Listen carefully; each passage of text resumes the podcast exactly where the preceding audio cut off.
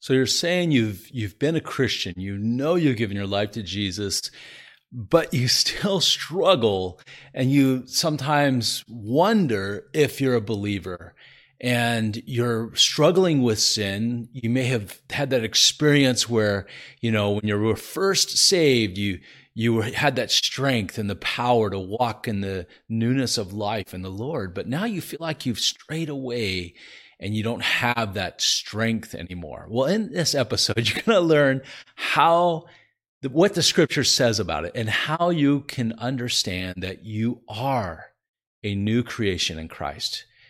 And you can trust that and believe that. And when you understand that you still mess up and you're a sinner, but you're slowly, God slowly transforming you into a new person with new life, then you'll understand and you'll have peace. Because it says, Paul over and over and over says it this way in his scriptures. He wrote, May the grace and the peace of our Lord Jesus Christ be with you. Grace, when you understand that, then you will have peace is a huge lesson. So we're going to go into Romans 6 in this episode, and you're going to see the beginnings of what Paul's and, and, God through Paul is describing to you how you can have a newness of life. And you have to understand and trust that, that God has done that work in you. And you're going to see that in these scriptures. So let's go ahead and get into it, you guys. I'm so excited about this. And if you haven't subscribed, you might want to hit the subscribe button down below we're uh, this channel is all about using the whole counsel of God, like Paul said. You know, the whole Bible, all of it, the Old Testament and the New. It all speaks of one one person, Jesus Christ, God the Son, Jesus Christ, and how you can have a relationship, a friendship with Him. All right, let's get into it, you guys.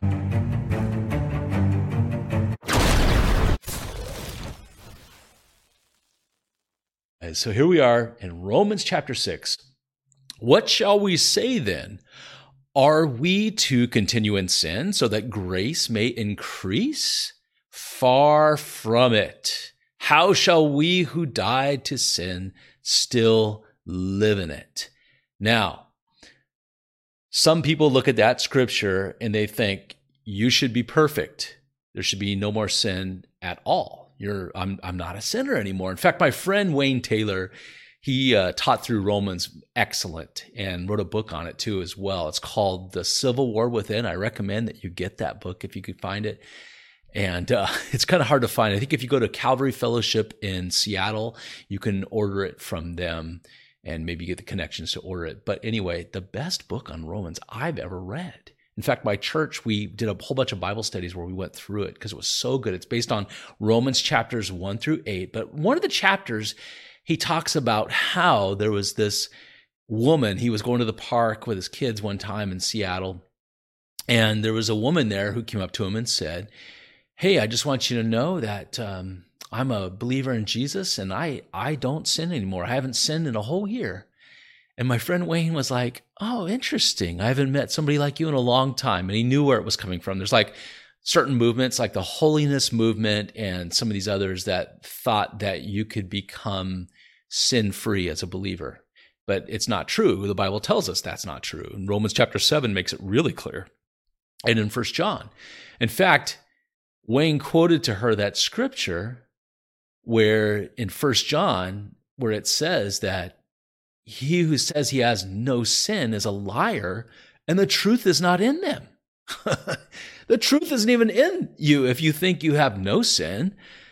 And so she got very angry with him and and uh, and left. But you know, we have to remember that we are still going to sin, but God covers us in his righteousness. When you are in Christ, there's no punishment, no condemnation, as Romans 8 1 says. Therefore, there is now no condemnation for those who are in Christ.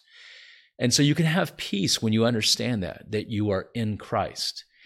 Um, when you mess up sometimes. Now, does that give you an excuse to, oh, I'm going to take advantage of grace then and do whatever I want? No, no, no, no. And that's what Paul's showing us right here.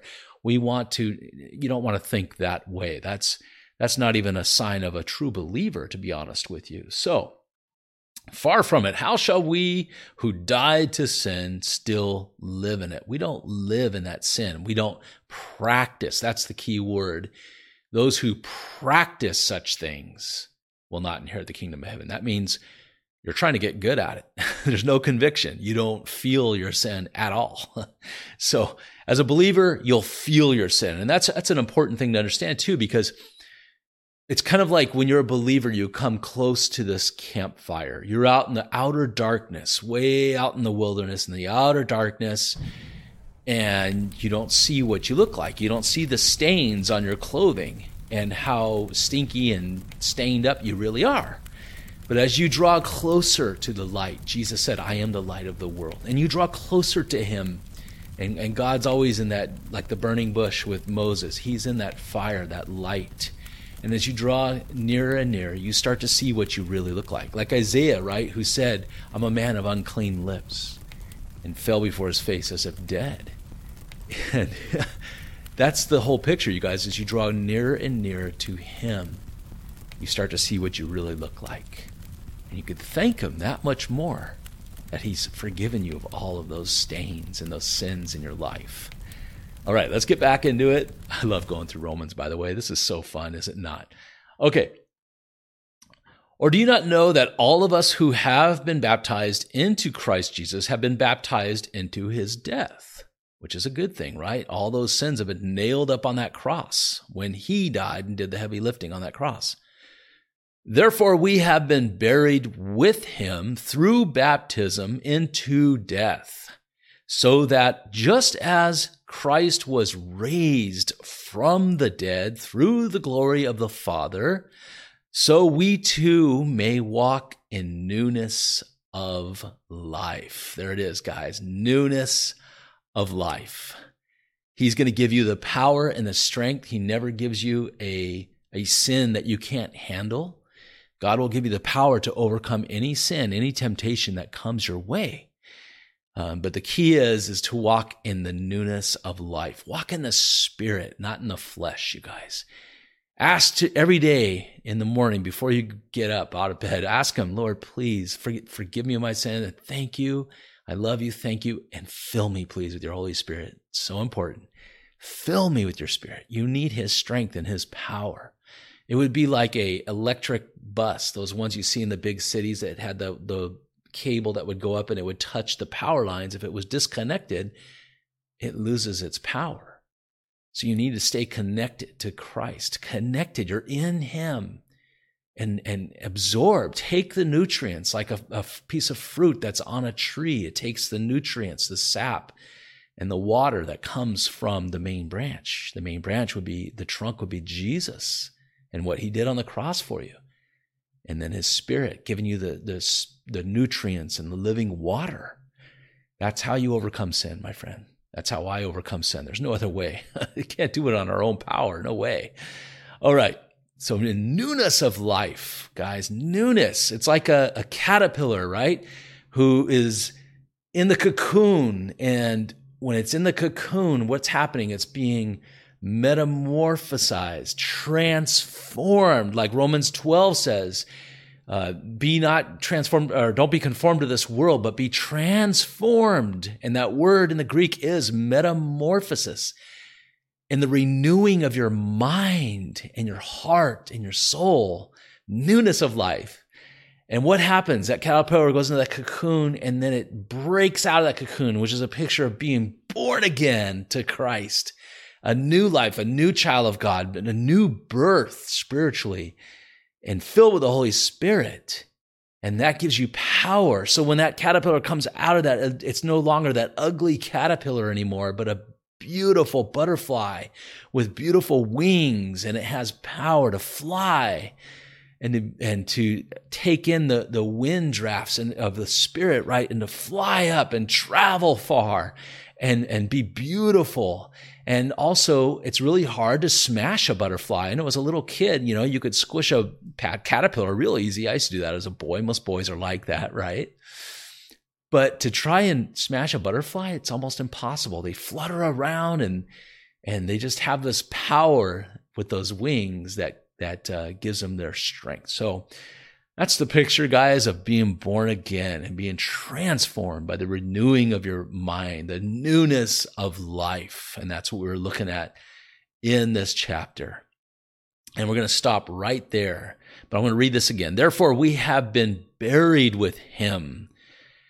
Pastor Chuck Smith used to say this when he would take, if you've seen the Jesus Revolution, Pastor Chuck Smith was uh, he was a pastor of many of the guys who were my pastors. Pastor Skip Heitzig was one of my pastors.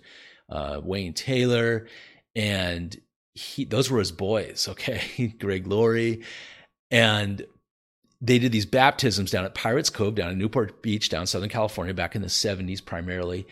And uh, oh, and by the way, they just did a bunch. I think Greg Laurie baptized they, his ministry. They baptized like 4,500. That's amazing, you guys. I hope there's a revival again. It would be so awesome. But anyway, back in the day, he would say, when you're being baptized in this water, it's you're being buried. Your old life is being buried, gone, buried away. And new life, as you come up, you're being transformed into this new life with Christ. So you're being buried and crucified with him as you're being baptized, but when you're raised up out of that water, you're being raised up with him spiritually, right? And someday you'll be raised up in a new body, a physical body too, like his, because Jesus has a physical body. And it's amazing, you guys. So, so looking forward to that. So, therefore, we have been buried with him through baptism into death so that just as Christ was raised from the dead through the glory of the Father, so too, so we too may walk in newness of life. Walk in newness of life, my friend. Walk in Him, in His power, and in His strength every day and every night. Even if you don't feel like it, just pray anyway.